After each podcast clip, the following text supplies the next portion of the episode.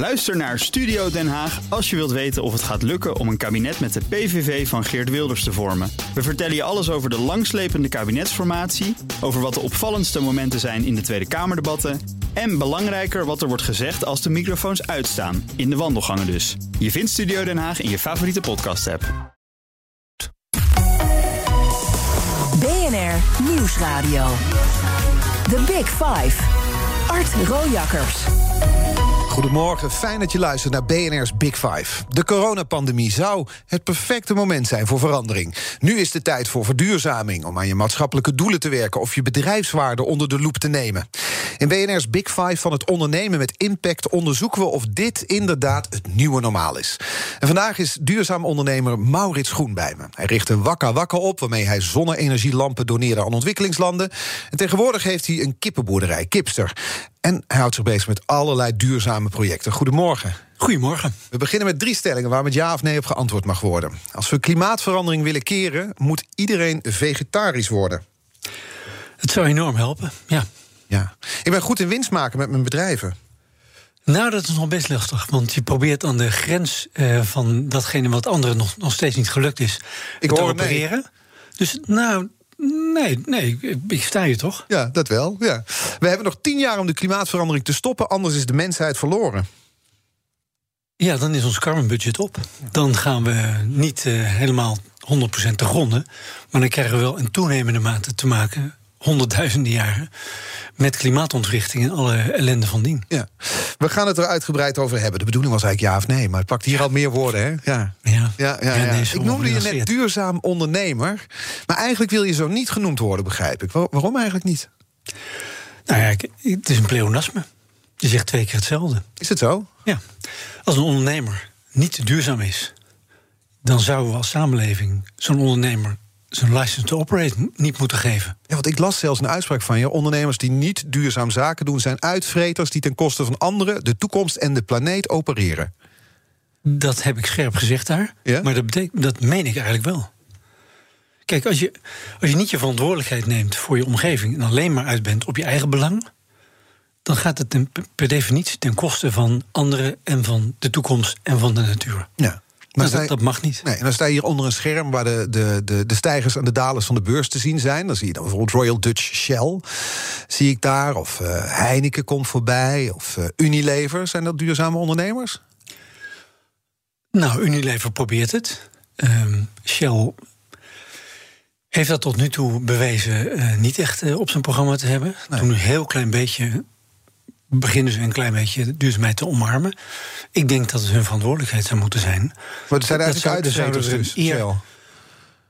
Ja, ze hebben heel lang eh, hele nuttige dienst aan de samenleving bewezen. Maar sinds we, we met z'n allen als mensheid weten dat we op, deze pad, op dit pad niet door kunnen gaan, vind ik dat ze als hele grote mondiale speler de verantwoordelijkheid moeten hebben, zelfs er een eer in zouden moeten scheppen, om bij te dragen aan het invullen van behoeften op een manier die wel duurzaam is. Ja. En volgens mij kunnen ze dat ook. Dus daar ben ik echt wel behoorlijk teleurgesteld in. Ja. Nou, ja, teleurgesteld. Dan, dan vallen zij dus in die categorie uitvreters... die ten koste van anderen de toekomst en de planeet opereren. De facto doen ze, of nog steeds doen ze dat, ja. Ja. Helaas. dit, dit stel, die stelligheid, hè, die manier van kijken naar de wereld, eh, die, die begon al heel jong bij je. Toen je zeven jaar oud was, eh, eh, begreep je niet dat kranten na één keer lezen al weggegooid werden. Als een eh, Nee. zevenjarig jochie ziet het dan. Welke kranten lazen ze eigenlijk bij jullie thuis? Helmonds Dagblad. Echt waar? Ja. Ja. bij het Eindhoofs Een paar kilometer verderop. Ja, waarschijnlijk dezelfde krant, maar dan een andere kop. Precies. Ja. Ik bracht hem rond en dacht toen ook met die volle fietstas... als ik dan door die wijken fietste, dit gooi ik nu dan in een brievenbus. Maar ik was 15, dus het duurde bij mij wat langer. Maar het zat er dus al heel jong in, deze gedachtenvorming bij je. Ja, ik vond dat gewoon raar. Ik vond dat, ik vond dat doodzonde. Ik bedoel, er worden bomen gekapt. We maakten dat mee. We woonden aan, aan de rand van Helmond, toen een nieuwbouwwijkje. Werd aan de rand werd het bos daarnaast in één kla- klap gekapt. Nou, als een soort van slagveld waarin, zeg maar, vermoorde bomen zou ik bijna zeggen. En dat, zo kwam het echt binnen. Eh, gewoon als, allemaal over elkaar heen lagen. En er werd dan nieuw, weer, weer zo'n nieuwbouwwijkje gemaakt. Je weet dat papier van bomen gemaakt wordt. Als je dat dan in één keer weggooit en je ziet het slagveld wat daarvoor nodig is, kennelijk. Ja, dat, als, als zevenjarig jongetje vind je dat zo raar en onlogisch. Toen ik, nou, dan ga ik oud papier ophalen. En zo begon het. Zo, ja, daar is het eigenlijk mee begonnen. Het levenswerk, want Ja. zo mogen we het wel noemen, toch? Eh, ja, daar ben ik eigenlijk mijn hele leven mee bezig. Ja. Ja, ja. Hoe vaak ben je, want Trouw heeft die duurzame top 100 elk jaar. Hoeveel, hoeveel keer heb je eigenlijk op nummer 1 gestaan? Nou, je, je kon één keer, nadat Marjan Minnesma drie keer achter elkaar op één Hebben ze de regels stond, aangepast? toen hebben ze de regels aangepast. En toen kon je één keer op nummer één staan. En dan verdween je in de jury. Ja. En dan in het eh, ecologische walhalla, zou ik maar zeggen. Ja. Maar niet in de politiek, want eh, je studeerde politicolo- politicologie. Ja. Eh, dan zou het een logische stap geweest zijn om dan de politiek in te gaan... om zo de wereld te verbeteren. ja, maar ik ben denk ik een hele slechte politicus. Waar zit hem dat in? Ik ben te ongeduldig. Ehm, ik heb ongelooflijk respect voor de mensen die het politieke ambacht eh, beoefenen. Daar heb je behoorlijk veel incasseringsvermogen voor nodig. Een enorm uithoudingsvermogen. Ehm, en ik ben het ongeduldig voor. Daarom ben ik op een gegeven moment ook uiteindelijk maar ondernemer geworden. Om, Ja. E- Eigenlijk vanuit dat idee, te ongeduldig voor de politiek... dan maar ondernemen. Ja, ik ben ontzettend geduldig om eh, die duurzaamheid na te streven op alle mogelijke manieren. Maar ik wil proberen dat zoveel mogelijk in eigen hand houden. Want wat kun je als ondernemer... welke impact kun je als ondernemer wel bereiken... die via de politiek lastiger te bereiken is? Nou, als ondernemer kun je gewoon dingen doen, realiseren en daarmee laten zien waar je het eigenlijk steeds over hebt. Namelijk, hè, jongens, we moeten verduurzamen. Het is veel geloofwaardiger om te laten zien dat het kan en dat, er, dat je feitelijk al iets bijdraagt aan het oplossen van het probleem, dan er alleen maar over te praten. Wat ik gewoon, in 1982 een communicatiebureau over duurzaamheid opgericht, alleen maar daarover. Voor overheden, bedrijven en natuurlijk milieuorganisaties. Dat heb ik lang gedaan, maar op een gegeven moment dacht ik van, wacht even. Ehm, ik kan wel blijven praten, maar het is veel geloofwaardiger om ook echt dingen te gaan doen. Vandaar. Ja. En dan steek je de rivier over. En dan ben je het aan het ondernemen. En dan ontdek je gewoon dat. dat ja. Dat had ik eigenlijk veel eerder willen on- ontdekken. Dat je gewoon zelf, zelf het heft in handen kunt nemen. Zelf dingen kunt gaan opzetten. Kunt gaan laten maken. Kunt gaan distribueren en zo. En zo daadwerkelijk iets te doen. Ja. Nou, en wat dat allemaal is, we komen erover te spreken... over Wakker Wakker, over Kipster. Maar nog heel even, we vliegen even in, in een paar minuten tijd... Door je, door je leven heen. Want inderdaad, communicatiebureau opgericht. Eh, mensen proberen te laten zien dat duurzaamheid belangrijk is. Die duurzame top 100 van Trouw noemde ik al. Ook meerdere keren Al Gore naar Nederland gehaald. Is hij een groot voorbeeld voor je? Eh, ja, in zekere zin wel. Want hij is een politicus eh, with a cause. Iemand die eh, niet een standpunt eh, omarmt omdat hij ziet in de pols dat dat, dat dat lekker ligt. Hij heeft dat probleem al, al tientallen jaren geleden on- ontdekt, zou ik maar zeggen. In de schoolbank, in de universitaire banken. Roger Revelle was zijn leermeester. 1958 eh, was hij er al druk mee bezig. En heeft dat consequent vastgehouden tegen alles en iedereen in. Het was een complex, omstreden vraagstuk.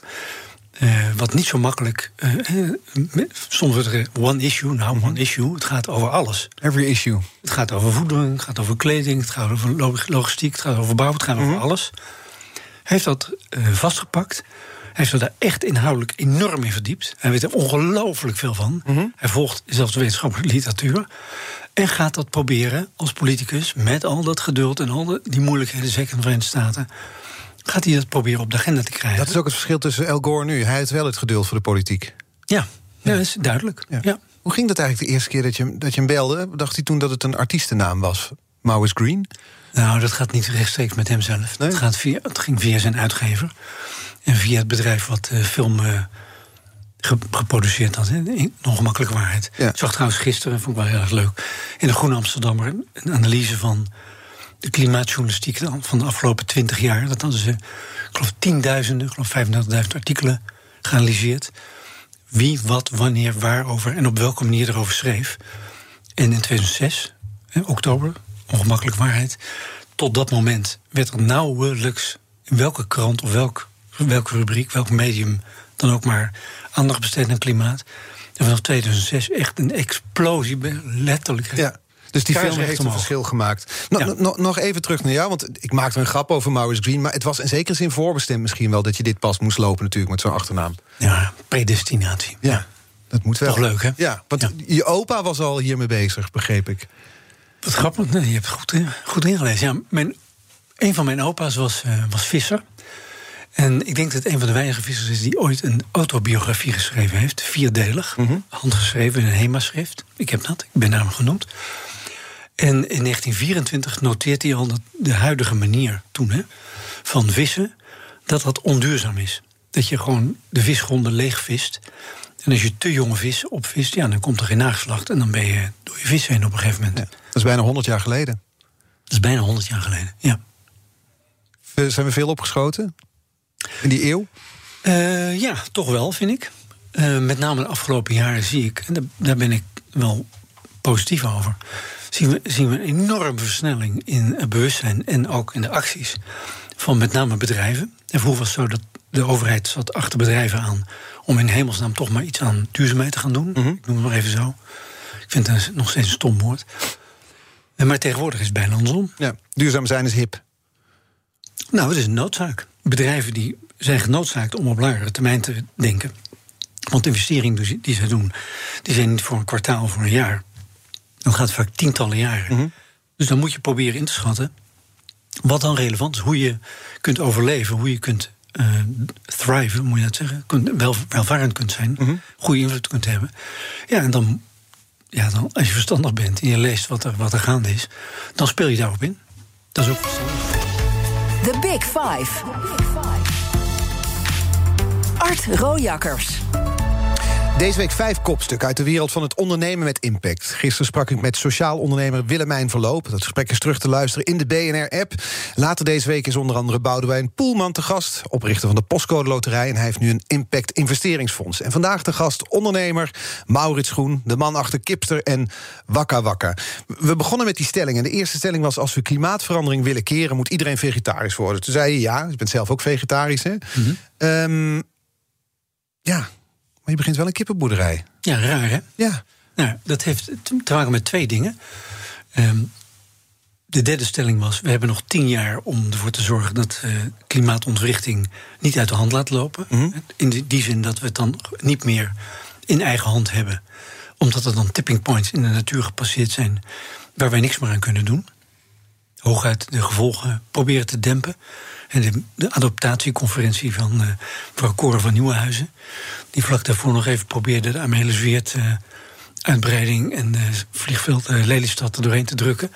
Maar goed, adaptatie, dat is ja, waar, we, waar we dan mee te maken krijgen. Dus we hebben tien jaar om de boel te keren. En dan We kunnen er niet van uitgaan dat binnen tien jaar iedereen vegetariër wordt. Nou ja, dan maar het dierlijke eiwit met de kleinste ecologische footprint. Ja, maar het is ook een beetje alsof een pacifist een wapenfabriek begint. Ik vind het niet een goede vergelijking, want eh, het verschil tussen eh, kip, varken en koe is gigantisch. De voetafdruk, de CO2-afdruk. Kippen zijn nou eenmaal veel minder schadelijk voor ons klim- de klimaatverandering, zou ik maar zeggen, heeft veel minder effect dan andere soorten vlees. Ja, acht keer minder dan, dan, dan eh, koeienvlees, om het zo te noemen, rundvlees. Maar bovendien, wij doen dat op een zodanige manier dat we werkelijk geen vierkante meter grond nodig hebben voor het verbouwen van voer voor de dieren. Nul. Dat komt allemaal uit reststroom, hè? Heet dat Allemaal dan. uit reststroom. Dus bijvoorbeeld brood van bakkers uit de buurt, Ja. eh, een andere, andere voedsel dat anders verloren zou gaan, dat wordt dan gebruikt nu als voedsel voor de kippen. Ja, heel hoogwaardig. En ze hebben een conversie van ongeveer één op één. Dus een hele, hele goede omzetting van wat wij afval vinden in hele hoogwaardige dierlijke eiwitten. Ja. Dus dat is, als je die dieren bovendien een uitstekend leven geeft.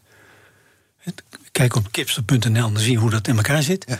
Dan is dat dus geen footprint. Nee. En wat er bijvoorbeeld ook gebeurt, in de, bij eh, normaal haantjes leveren weinig op, dus die gaan door de verhakselaar, heet dat volgens mij. Nou, in Nederland worden ze dan vergast. Vergast. Maar elders worden ze verhakseld op de dag dat ze uit ei komen. En weer elders worden ze gewoon levend begraven. Met honderdduizenden tegelijk. Nou, dat is gewoon onethisch. Waarom gebeurt het? Omdat haantjes geen eieren leggen. En het duurt veel langer om een beetje vlees te produceren aan dat beest. In vergelijking tot de plofkippen. Die zijn daarin gespecialiseerd. En, en je moet een speerwerper niet vragen om eh, een marathon te gaan lopen. Nou, dus dat is oneconomisch. Ja. Dus je moet er veel meer voer geven om een beetje vlees te produceren. Daarom gebeurt het niet. Wij, wij mengen dat met het vlees van uitgelegde kippen, wat eigenlijk afval is. wat dus heel goedkoop is. En dan kun je toch op een product komen wat hoogwaardig is. En dan maak je bijvoorbeeld En kippenburgers of rookworst maken jullie daarvan bijvoorbeeld. Hè? Ja. Maar toch even over die speerwerpen die je niet moet vragen om een marathon te lopen. Je kunt dus wel een vegetariër vragen om een kippenboerderij te beginnen. Ja, Want ik had het vanochtend met Bas van Werf op deze zender erover. Dan vertel ik wie er in dit programma te horen zijn. Zei hij, ja, wat zo gek is, is dat hij zal dus nooit weten of hij een lekker product maakt. nou, kijk, ik ben, ik ben niet eh, iemand die dat dan niet zelf probeert. Ah. Ja, dus dan, op die manier weet je toch wat je maakt. We, we hebben echt, moet ik echt zeggen, want vroeger heb ik natuurlijk veel rookworst gegeten. De allerlekkerste rookworst gemaakt die je in je leven ooit maar geproefd hebt. Maar dan mag je dan daarna nooit meer eten, Ja, omdat dat je jammer. vegetarisch bent. Dat is jammer. Ja. Dan Ja. heb je toch je hebt dan misschien geen geduld voor politiek, maar wel een ruggengraat. Nou ja, ach, dat is niet zo'n grote opoffering hoor. Ik weet niet of dat mij zou lukken als ik zou bedenken dat ik het lekkerste product ter wereld zou maken, de lekkerste rookworst. Gun ik dan anderen. Ja, dat, is, dat is grootmoedig. Ach ja, Ja. Het, maar het is, het, het is bijzonder, toch? Ja, ik blijf wat op hangen. Maar het is bijzonder dat je dus... eh, eigenlijk zeg je van, we hebben nog tien jaar... en niemand ga, het gaat niet lukken dat we binnen die tien jaar... iedereen vegetarisch krijgen. Dus moeten we ook praktisch zijn. We Ja. moeten soms idealen misschien even opzij schuiven... om praktisch te kijken. En dus kan ik, ik als vegetariër, met een, met een groep andere mensen natuurlijk... een kippenboerderij beginnen. Ja. Waarin we laten zien, het kan beter dan het nu gebeurt. Die industrie kan anders. En op die manier wordt de footprint zoveel minder... Als, want we gaan veel meer opschalen... dat het echt verschil kan maken. Want dat laatste is natuurlijk de vraag. Hoe, hoe, hoe groot is het verschil dat jullie kunnen maken? nou ja. Mijn medeoprichters verklaren me altijd voor gek, maar ik zeg, we gaan echt voor duizend kipsels. En wat mij betreft eh, staat dat voor, nou ja, misschien wel 10.000, 100.000. Want onze boerderijen zijn relatief kleinschalig, hè? relatief. Eh, vier keer units van uh, 5.000, 6.000 kippen, dus 22, 24.000 kippen. En dat is kleinschalig, want normaal een boerderij heeft. Nou, minimaal 100.000, 150, 200.000. Maar dus in de Verenigde Staten zijn boerderijen in China miljoenen kippen. Echt niet te geloven. Nee. Dus ja, we hebben er dan veel nodig. Dat, daardoor kan het ook regionaal zijn. Dat je ook minder food miles hebt van het afval, van, de producten, et cetera, et cetera. Dus dat heeft ook in dat opzicht een effect. Dus, en we zijn ook echt concreet bezig. In de Verenigde Staten nu met een, met een eh, contract voor 24 boerderijen. Engeland, Frankrijk, België, Duitsland. Door de corona zit het allemaal gaat het allemaal een beetje langzamer. Want je kunt mensen niet ontmoeten. Dat is lastiger. Maar we zijn druk bezig. Een kipster gaat internationaal. Wat, wat is de zin waarmee jullie, eh, jullie partners, internationale partners, weten te overtuigen?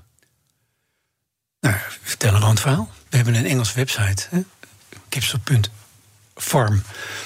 Daar zien ze gewoon alles. En het grappige was, je zegt, eh, wij benaderen hen. Het grappige was die, dat die Amerikanen onze mailtje sturen eh, vanuit de directie of we wilden komen praten.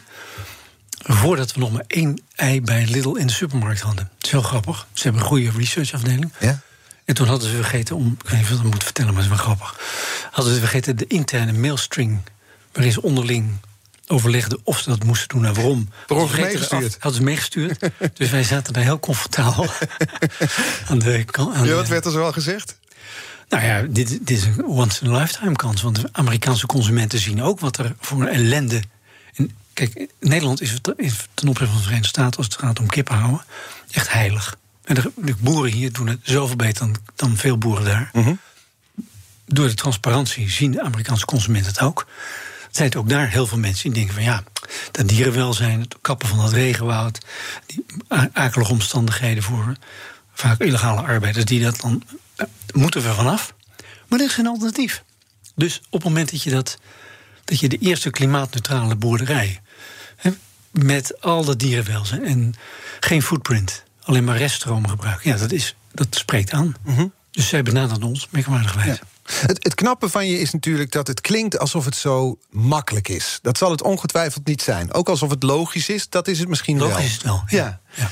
Hoe komt het dat dat dan niet al veel eerder en op veel grotere schaal gebeurde, dit? Ja, dat is een vraag die ik mezelf ook eh, heel, heel lang gesteld heb. Ehm Willemijn Verloop, eh, die zou mij een vraag stellen, heb ik over nagedacht. En we kunnen meteen stellen, inderdaad. Zij vroeg, zij vroeg mij. Ik zal hem, ik zal hem laten Ja. horen voor de luisteraar. Ja. Want onze, onze gasten stellen inderdaad de kettingvragen. Gisteren is Willemijn Verloop, we kennen haar van War Child. Nu zit ze bij een investeringsfonds. Mhm. En zij had deze vraag voor je. Ik eh, ken Maurits goed. En Maurits is een enorme activist, klimaatactivist. En uh, die met zijn netwerk steeds meer ondernemingen helpt succesvol worden. Maar ik ben wel benieuwd wat Maurits zou doen als hij nu 19 was. Dus hij is dit in zijn carrière steeds meer hierop gaan richten. Maar als hij nou even opnieuw mag beginnen op zijn 19e, wat gaat hij dan doen? Nou, dan zou ik veel eerder echt uh, ondernemer geworden zijn. Ja? Ik heb veel te lang gewacht op anderen.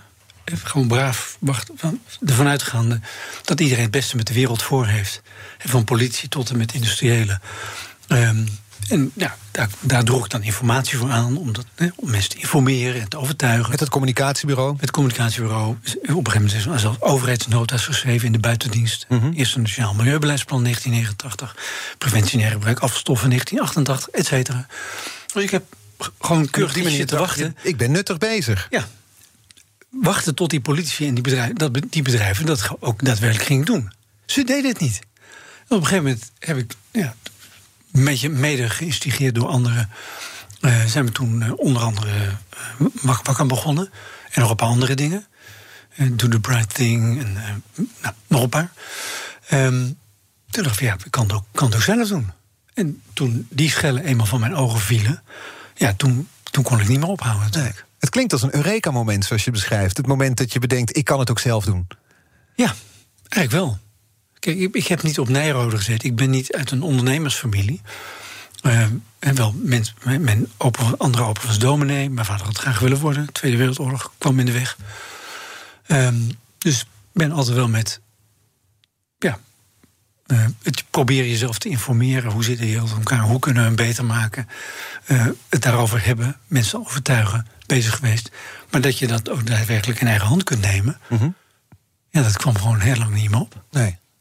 En dat zat hem ook in een teleurstelling, hoor ik erin door. Een teleurstelling ja. in het ja. feit dat de politiek dit niet oppakte. Ja, ja dat.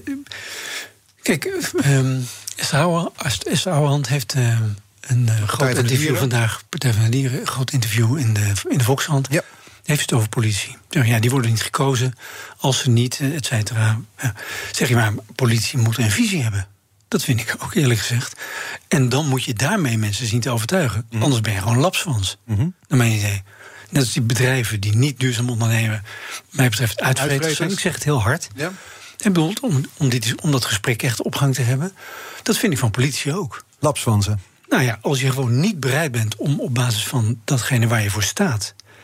En bedoel, je pretendeert gekozen te willen worden om het volk te vertegenwoordigen. Ja, dan vind ik dat je een visie moet hebben op hoe je dan die politiek in moet richten, hoe je samenleving in moet richten. En daar dan steun voor proberen te vergaren. Nou, als je dat niet doet, als je maar een beetje kijkt naar wat de pols en wat, wat op dat moment even populair is, en je loopt er wat te roepen en je hebt ja. niet in de gaten, dan vind ik, eerlijk gezegd, ook kerkelijk opgevoed, dat je mensen stenen voor brood verkoopt. Ja, nou hebben we een premier die zegt: als je visie wil, dan moet je maar naar de, naar de opticien. Ja. Dus we hebben een lapsans als premier. Nou, look around. We, we, hebben te weinig tijd om zeg maar, het, het enorme falen van hoe dit systeem, dat de afgelopen 10, 15 jaar opgetuigd is, uh, hoe dat in, op alle terreinen tekort schiet. En die toeslagenversie is natuurlijk een mooi verhaal, maar dat klimaat idem dito. Jongens, we wisten dit. Uh, dan moet ik oppassen om geen krachttermen te gebruiken, maar in 1979. We wisten dat het is dus meer dan 40 jaar geleden. Mm -hmm. Uh, het gaat niet om mij, maar heb ik gepubliceerd over, over, in het blad van Milieudefensie, waar ik toen hoofdredacteur van was, over klimaatontwrichting. 42 jaar geleden. Ja. ja het is geen Hallo. nieuw feit met andere woorden. Nee, nee. We gaan er zo over verder praten. Dan praat ik verder met Maurits Groen en horen we ook van hem wat de volgende ASML van ons land gaat worden. Maar wel milieuvriendelijk natuurlijk. BNR Nieuwsradio. The Big Five. Art Rojakkers. Welkom bij het tweede halfuur van BNR's Big Five. Deze week vijf kopstukken uit de wereld van het ondernemen met impact. Later deze week spreek ik nog met Boyan Slat van de Ocean Cleanup... en met Fairphone, Fairphone topvrouw. Wat een woord, Fairphone topvrouw. Ik hoop niet dat dat op haar visite Eva staat. Eva Gouwens, ja. inderdaad, ja. En vandaag de gast Maurits Groen, de man achter Kipster... en achter Wakka Wakka. Mocht je die Wakka Wakka niet kennen... dat zijn die zaklampen op basis van zonne-energie. Uh, Waar je ook je mobiele telefoon mee Precies, ook een powerbank ja. inmiddels, hè, ja. Um, we hadden die stelling in het begin eh, over eh, winst maken. Ik ben goed in winst maken met mijn bedrijven. Toen, eh, nee, was uiteindelijk dan toch een beetje het antwoord. Want dat is natuurlijk nog de vraag of duurzaamheid en ondernemerschap... of die samen kunnen gaan. Winstgevendheid, dat Wakker Wakker ging failliet, kwam doorstart. Ja. En met Kipster maken jullie ook geen winst. Nou, we draaien break-even. En we, hebben, we zijn ontzettend aan het investeren in de verdere uitbreiding, wat je net al even vertelde. En dat vergt dat je ja, veel voorinvesteringen moet doen. Om echt die verdere impact te doen. We gaan niet veilig. We hadden, hadden en hebben een contract met eh, Lidl voor vijf jaar voor een gegarandeerde goede prijs. Nou, kan je achterover gaan zitten leunen, hartstikke fijn. Ja, leuk, dan heb je een demonstratieproject. Maar niet de wereld verandert. Dus ja, dan ga je, ga je door. Wat dat betreft eh zei ik altijd behoorlijk. ehm, en zet, zet ook alles wat ik daar zelf, wat ik zelf heb. Ik ben niet een rijk iemand, maar zet ik daarvoor in om te laten zien dat ik het daar daadwerkelijk zelf geloof. En het is ook nodig om dingen mogelijk, mogelijk te maken. Het goed voor Wakker Wakker, en dat geldt voor Kipster ook. En het geldt voor andere, voor andere dingen waar ik mee bezig ben. Ehm, je, be- je begint met iets wat eh, uncharted territories. Dat betekent dus dat je ook risico's loopt en ook af en toe je hoofd stout. Precies. Maar ik ben ervan overtuigd, en dat gaan we met, met die koekstoos, waar we het zo dadelijk denk ik ook nog even over gaan Ja, een ander product waar jullie mee bezig zijn, inderdaad. Ja. Daar gaan we gewoon echt flink geld mee verdienen. Ja, weet, wat- ik- weet ik zeker. Want vertel er eens over, over de koekstoof. Nou, er zijn ehm, een derde van de hele wereldbevolking, een derde, kookt op hout en houtskool. Dat vergt natuurlijk ongelooflijk veel bomen die we moeten laten staan. Voor eh, alle redenen die ik niet hoef uit te leggen, Mhm. Ja. denk ik. Bovendien kost het mensen van te gezond. drukken, toch? Sorry? Om kranten van te drukken, daar hebben we die bomen voor nodig. Nou ja, CO2 vastleggen, eh, eh, v- water vasthouden, Precies, eh, ja. microklimaat positief beïnvloeden, nou, et cetera. Ja. Dus ehm, ja, het kost je je longen. Hè? Want mensen die koken vaak binnen eh, hele, hele slecht. Er gaan iets van 4,5 miljoen mensen per jaar dood aan luchtverontreiniging door koken. 4,5 miljoen, hè? Hallo, elk jaar. Dus dat jullie daar aan het proberen Bovendien kost het veel geld. Ja. Eh, vrouwen, meisjes die hout gaan halen, eh, die moeten ver weg. Ja. Va- sociaal onveilig, zou ik maar zeggen. Als je dat veel efficiënter kunt doen, net als met die kippen... als je dat kunt doen op basis van biopellets... die je maakt van oogstafval... wat anders in de fik gestoken wordt... wat zowel luchtverontreiniging als eh, klimaatellende veroorzaakt... eh, of ligt te rotten, en dan is het nog erger voor het klimaat... als je dat verzamelt, daar biopellets van maakt... dan een hele efficiënte koekstoof, een kookapparaatje, op laat draaien wat efficiënt kan zijn, doordat er een ventilatortje in kan zijn dat je extra lucht toevoert. Mhm. Daar heb je stroom voor nodig. Normaal gesproken batterij. Maar daar kun je ook een wak- wakker wakker voor gebruiken. Aha, de combinatie. Mhm. Ja. Als je dat dus doet, dan lever je een bijdrage aan het oplossen van een afvalprobleem. Dan lever je een bijdrage aan het inkomen van mensen. Dan voorkom je dat er gezondheidsproblemen ontstaan. Dan ben je goedkoper uit. En die bomen die blijven al die functies vervullen waar we het net over hadden. Ja. Nou ja, bingo. Een derde van de wereldbevolking. Precies, dus dat, dat is het, het, het nieuwe product. Maar toch nog heel even naar waar we over begonnen. Over, want eh, er zullen veel mensen luisteren en denken... dit zijn mooie verhalen en het is belangrijk dat dit gebeurt. Maar ja, er moet ook geld verdiend worden. We Ja. moeten met bedrijven moeten we ook winst let's maken. talk money. Precies. Dus luister- luister Ja. eh, een doorstand moeten maken naar een faillissement. Kipster, break-even. Eh, deze, de koekstoof, dat is ook nog geen, geen vetpot, zal ik maar zeggen. Dus Nou, kan het nee, samen nee, gaan duurzaam ondernemen en, en winst maken? Ja, zeker. Neem bijvoorbeeld die koekstof. Kijk, met kipster zijn we daarmee bezig. Hè? Wakker wakker, idem dito. Kijk, en hebben we overigens wel... ongeveer 2 miljoen mensen aan licht en stroom geholpen... met die wakker wakker de afgelopen paar jaar. Ja. Dat is niet, geen, geen miljoen, een mil- miljard, maar ook niet niks. Eh, wat betreft die koekstoos... elk gezin stoot eh 4 tot 5 ton CO2 uit... door het stoken van hout. Wereldwijd of in ons land? Waar bedoel je? Nee, nee, als je kookt op hout. Ja. Dus die een derde van de wereldbevolking... Die, die gezinnen stoten dat uit. 2,5 miljard mensen, die stoten dat uit per. Ehm, als je dat kunt compenseren, of je dat kunt voorkomen, zou ik maar zeggen, door dat op een andere manier te doen, dan lever je dus een enorme bijdrage. Ik heb eens even een klein sommetje gemaakt. Nederland stoot 180 megaton CO2 uit. Als we 45 miljoen van die koekstoos, die Blue Match koekstoos die we nu produceren, al vier jaar bijna overigens, hè, met veel succes, doen het nog steeds. Hoeft niks aan vervangen te worden. Oerdegelijke dingen. Als we 45 miljoen van die dingen neerzetten, dat is nog maar een fractie van die 2,5 miljard mensen die op, op hout, houtskool stoken, Mhm. dan kost ons dat 3,6 miljard. Dat is ongeveer net zoveel als we nu in een half jaar weggepist hebben met KLM. Om het even te zeggen. Mhm. Dan hebben wij dus de hele CO2-uitstoot van heel Nederland gecompenseerd. Op een manier die ook nog eens een keer vijf andere grote voordelen met zich meebrengt. Ja. Nou ja, eh, niet, makkelijk, niet moeilijk om dat te doen. Want eh, die carbon credits, die zo langzamerhand niet, niet meer 5 euro waard zijn, maar inmiddels iets van 35. En waarvan de Noorse regering heeft aangekondigd dat ze in 2030 geen 5 euro, maar 237 euro gaan kosten. De carbon credits moet je even toelichten. Een carbon credit, dat is een, een verhandelbaar emissierecht, om het zo maar even te zeggen. Eh, Bedrijven die te veel uitstoten ten opzichte van dat vergunning compenseren? kunnen het compenseren, moeten dus een, zo'n carbon credit Ja. kopen. Eén carbon credit is één ton CO2. Nou, per koekstoof kan je 4 à 5 carbon credits. Als je dat, bij, zelfs bij de huidige prijzen, 30, 35 euro, dan heb je dus zeg maar 100, pakken we 140, 150 euro.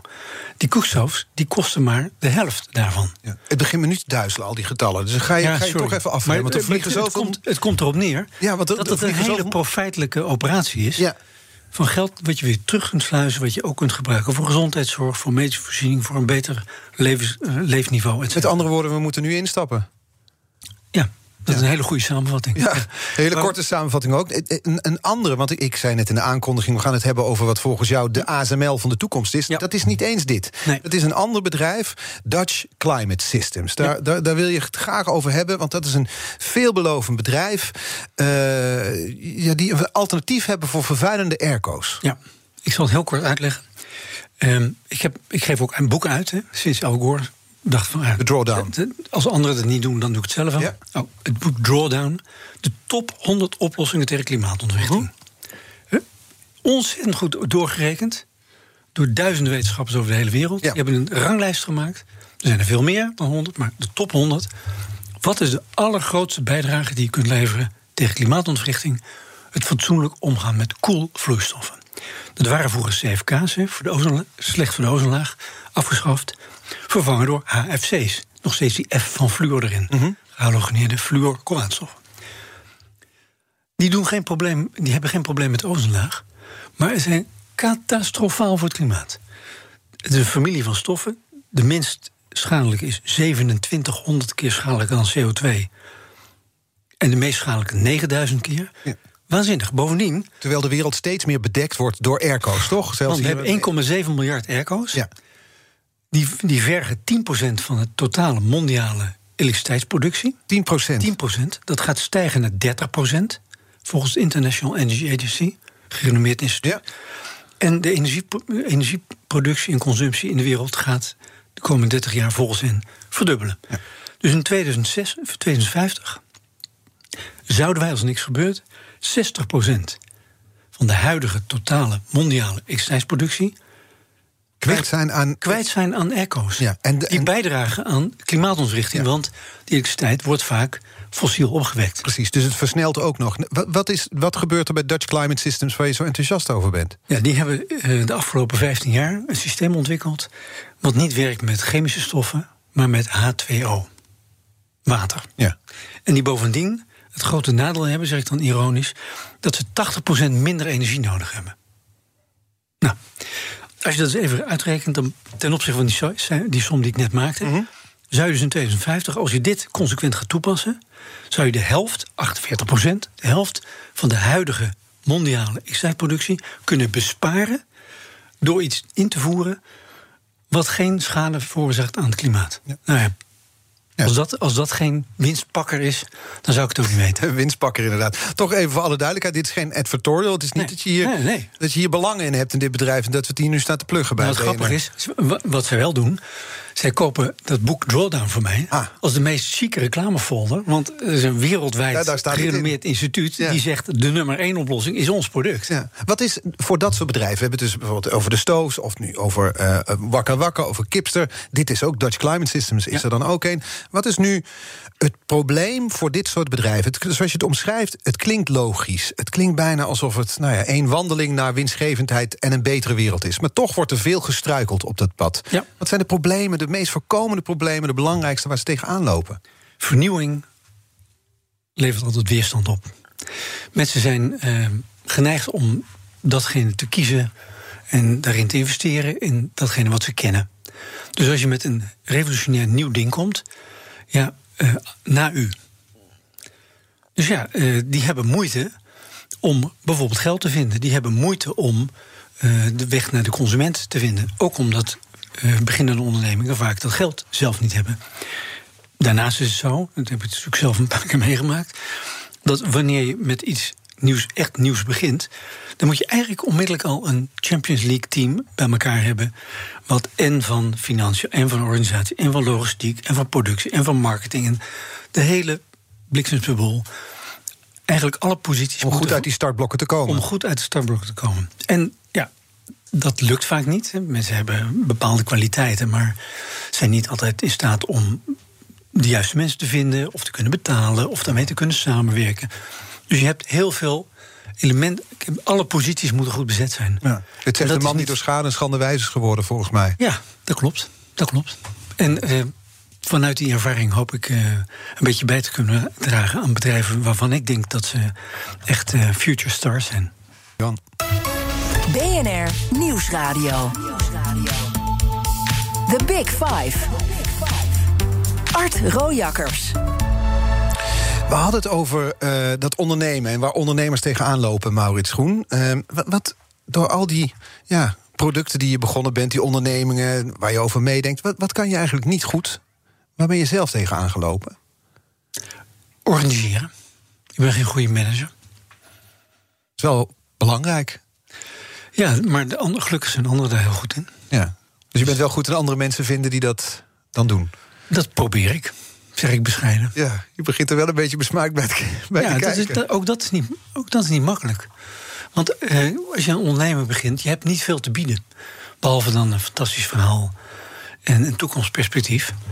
Maar ja, veel mensen hebben toch ook een uh, misschien iets te hoge hypotheek. En uh, ja, mensen een stap terug doen is toch vaak, blijkt vaak lastig voor mensen. Ja. En je merkt gewoon dat mensen die wel veel ervaring hebben, dat, dat vaak in een corporate omgeving hebben waar heel veel dingen voor ze geregeld worden. Mm -hmm. En als je echt als je met een bedrijf begint, dan moet je, ja, dan moet je ook de, vuil, de, de vuilnisbakken buiten zetten. Zelf de broodjes smeren. De broodjes smeren en de koffie uh, zetten en zo. Ja, dat moet en daarmee omgaan met het feit dat mensen soms een stap terug moeten doen... of dat mensen uit een andere omgeving komen en in één keer denken... waar ben ik nu in beland? Dat is lastig voor je.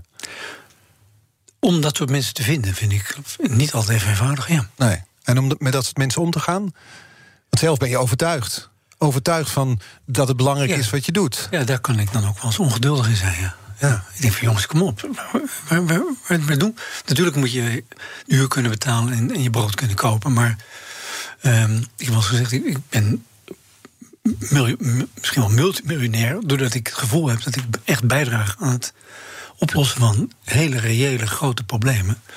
En ook concreet mensen. We hadden het over wakker. Ik krijg bijna dagelijks nog verhalen uit de, de hele wereld. Van, van Myanmar tot en met Honduras, Lesotho tot en met uh, nou, Malawi. Ja. Van met concrete verhalen over. Gisteren nog, Iraks Koerdistan. bleek een, een voormalige vluchteling. die zich uiteindelijk in Zweden gevestigd heeft. een jaar of 10, uh, 10 15 geleden. Mm -hmm. Die heeft, uh, zonder dat ik dat maar wist, duizenden wakwakkers gekocht, gefinancierd gekregen door weet ik wie, van wie, daar naartoe gestuurd. En die vertelde mij persoonlijk de verhalen van het ongelooflijke nut en het belang en hoe blij mensen mee zijn. Nou, dat, ja, dat is een inkomen. En dan kijk je om je heen en denk je, wat ben je aan het zeuren dat we hier geen secretaresse hebben Juist. als je bij me komt werken. He? Ja, je ja. moet het natuurlijk goed, goed efficiënt organiseren. Ja. Maar kom op. Ja, en tegelijkertijd is natuurlijk de vraag dat die beweging van ondernemen met impact, zoals je dat nu beschrijft, het is dus ergens ook pionieren. Ja. Hoe kan het dan echt worden opgeschaald?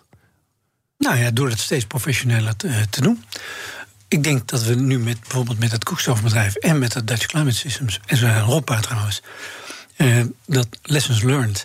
Je moet, je moet vaak je hoofd stoten. En misschien ben ik een ezel die zichzelf drie keer stoot, zou kunnen. Maar ja, uh, inmiddels heb ik dat dan wel gedaan. En heb je kennis, kennis en, en uh, ervaring. Mm -hmm. En ja, als je die dan inzet bij mensen die uh, iets hebben gevonden. ehm, dat echt impact kan maken, dan vind ik het geweldig om daar mee te dragen. En is juist nu het moment, die coronapandemie wordt door veel mensen wordt gezegd: dit is een. Er is een groep die zegt: nee, dat, we gaan straks meteen terug naar het oude normaal. Maar er zijn ook veel mensen die denken: nee, dit is, dit is een gamechanger. We gaan, dit, dit gaat onze ogen openen. Ik schat zo in dat jij in de laatste groep zit. Nou, in ieder geval moet dat gebeuren. Kijk, er is natuurlijk een hele duidelijke parallel tussen dit coronaprobleempje, en wat misschien wat een jaar, anderhalf jaar duurt, en overigens veroorzaakt doordat wij eh, steeds verder de natuur eh, terugdringen en verwoesten. Maar door al die virussen die vroeger gezellig in die oerwouden zaten, nu denken van ja, waar kunnen we nou eens naartoe? Ha, er lopen nog 7,7 miljard van die hele grote wezens rond. Laten we daar maar eens even op bezoek gaan. En bedoel, dat, die, die relatie is duidelijk Het aangetoond. houtverband, ja. Maar het is een Maar is een- coronaprobleempje, zeg, want dit gaat voorbij. Want er zullen veel Nou ja. mensen die erin zitten anders over denken. Nee, het is een gigantisch probleem, maar in vergelijking tot het biodiversiteitsvraagstuk, het uitsterven van soorten, tientallen procenten.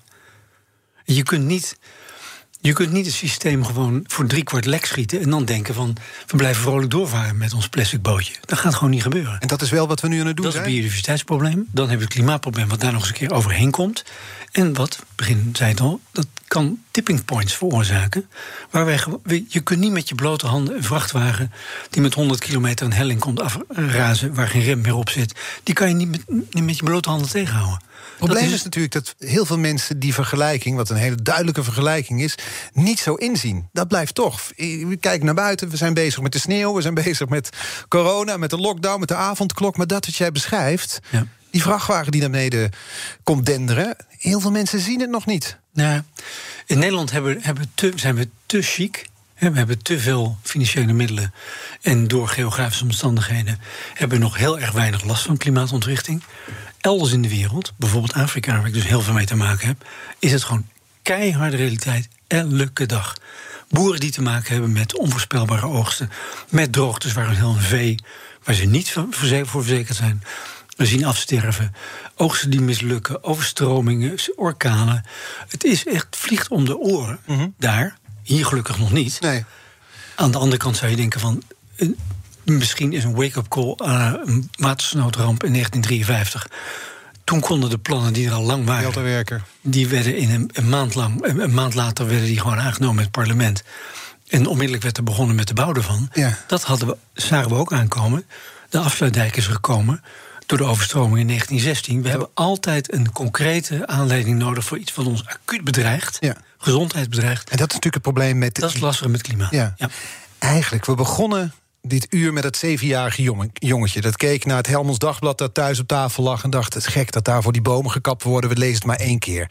In zekere zin waren er weinig, er waren weinig andere kinderen in jouw klas... die daarmee bezig waren. Je was roepen in de woestijn, is misschien wat overdreven... maar je was iemand die wel daar meer al in zag dan anderen. Dat is misschien nog steeds zo. Misschien ben je nog steeds degene die dat... Nou, ik ben, ik ben daar een stuk eh, positiever over. Want wat ik net ook even zei, er zijn steeds meer bedrijven die gewoon ook vanuit welbegrepen eigenbelang, en dat bedoel ik echt op een positieve manier, gewoon inzien dat ze dingen anders moeten doen. En die dat ook doen. Er is niets te noemen op dit moment waar niet een heel goed professioneel, zelfs beter alternatief voor is dan voor datgene wat ons in de problemen aan het brengen is. Ja. Dus ja, eh, dat is De kritische massa moet nog bereikt worden. ja, maar dat, het duurt vaak heel lang voordat de verandering in gang gezet wordt. En dan kan het ineens heel snel gaan. En dat is waar je op rekent. Daar is waar ik eh, op hoop te mogen rekenen, maar waar ik in ieder geval mijn best voor doe om dat er dichterbij te brengen. Ja. Een van de mensen die er ook mee bezig is, is mijn volgende gast. Morgen is hier de gast Boyan Slat van de Ocean Cleanup. Ehm, hij probeert dus die, die Pacific Patch, heet dat, die grote plastic soep die in de Pacific drijft, probeert hij op te ruimen. Hij heeft nu ook een, een rivier, eh, een apparaat om rivieren schoon te maken. Wat, wat zou je van hem willen weten? Nou, ik, ik heb een enorme bewondering voor hem. Omdat hij op eh, 16-jarige leeftijd al eh, met iets begon waar die- bij God niet wisten waarschijnlijk waar hij aan begon. Eh, het is hem gelukt om eh, daar een echte onderneming van te maken... die behoorlijk goed gefinancierd is met heel veel mensen, organisatie... die gewoon op de oceaan, ga, ga het maar doen, hè, concreet bezig is om dat afval uit, eh, die oceaan te halen. Fantastisch. Ehm, en dat is het eerste wat je fascineert als je zo jong bent. Dat moeten we doen. Maar een stap verder is natuurlijk van dweilen, prima. Maar zorg, laten we ook zorgen dat de kraan dicht gaat. En wat, wat ik, waar ik heel benieuwd naar ben, is zo'n onderneming opzetten is een mega-operatie. Daar ben je wij spreken 24 uur per dag mee bezig. Maar om dat te verbinden, hè, zijn naam, zijn reputatie, zijn bekendheid, zijn entree inmiddels bij overal, om dat te verbinden aan het dichtdraaien van de kraan. Dus om ervoor te zorgen dat uh, nou ja, er veel minder plastic in, uh, in de oceaan überhaupt terechtkomt. Ja, dus de vraag is eigenlijk, je pakt het probleem aan, maar kijk je ook naar de oorzaak? Nou, hij kijkt wel naar de oorzaak, maar ik, ik zou het prachtig vinden als hij zijn Ocean Cleanup... Um, als hij er een andere poot aan zou um, zetten, waar dat werkt uh, aan, uh, aan het voorkomen van het probleem. Ja. Want dan denk ik dat hij. Uh, en dan, hij zal nog ontzettend lang bezig moeten zijn om die, die, die plastic soep op te ruimen.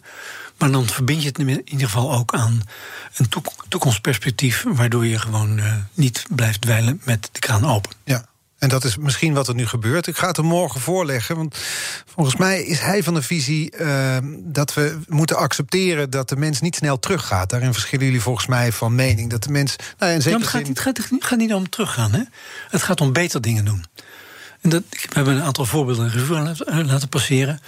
Het kan gewoon beter, slimmer, efficiënter, goedkoper en uiteraard duurzamer. Dat, dat, zijn, dat heb ik ook altijd raar gevonden. Kijk, duurzaam is niet duurder. Want als je geen schade veroorzaakt, geen rotzooi trapt, geen ruzie krijgt met buren, overheden, klanten, whoever, mm -hmm. ja, dan voorkom je toch dan voorkom je problemen en dus ook voorkom je ook kosten. Het lijkt me zo logisch. Ja. En toch zien anderen het soms niet. Maar ja, zoals je het zo nu zegt, is het inderdaad logisch. Ik wil je danken voor dit uur, Maurits Groen. Het was een plezier om naar je te luisteren. Um, Dank voor het gesprek. Ja, deze aflevering is, mocht je later ingeschakeld zijn, terug te luisteren. Net als alle andere afleveringen van BNR's Big Five. De podcast is te vinden in onze app en ook op bnr.nl. En nu op deze zender Ivan Verrips. Die gaat het hebben over schaatsen. Tot ook Diana Matroos vind je in de BNR-app. Ja, inderdaad. Je kunt live naar mij luisteren tijdens de Big Five. Ook handig in de BNR-app. Breaking nieuwsmeldingen, maar ook het allerlaatste zakelijke nieuws. En je vindt in de app alle BNR-podcasts, waaronder Wetenschap Vandaag. Download nu de gratis BNR-app en blijf scherp.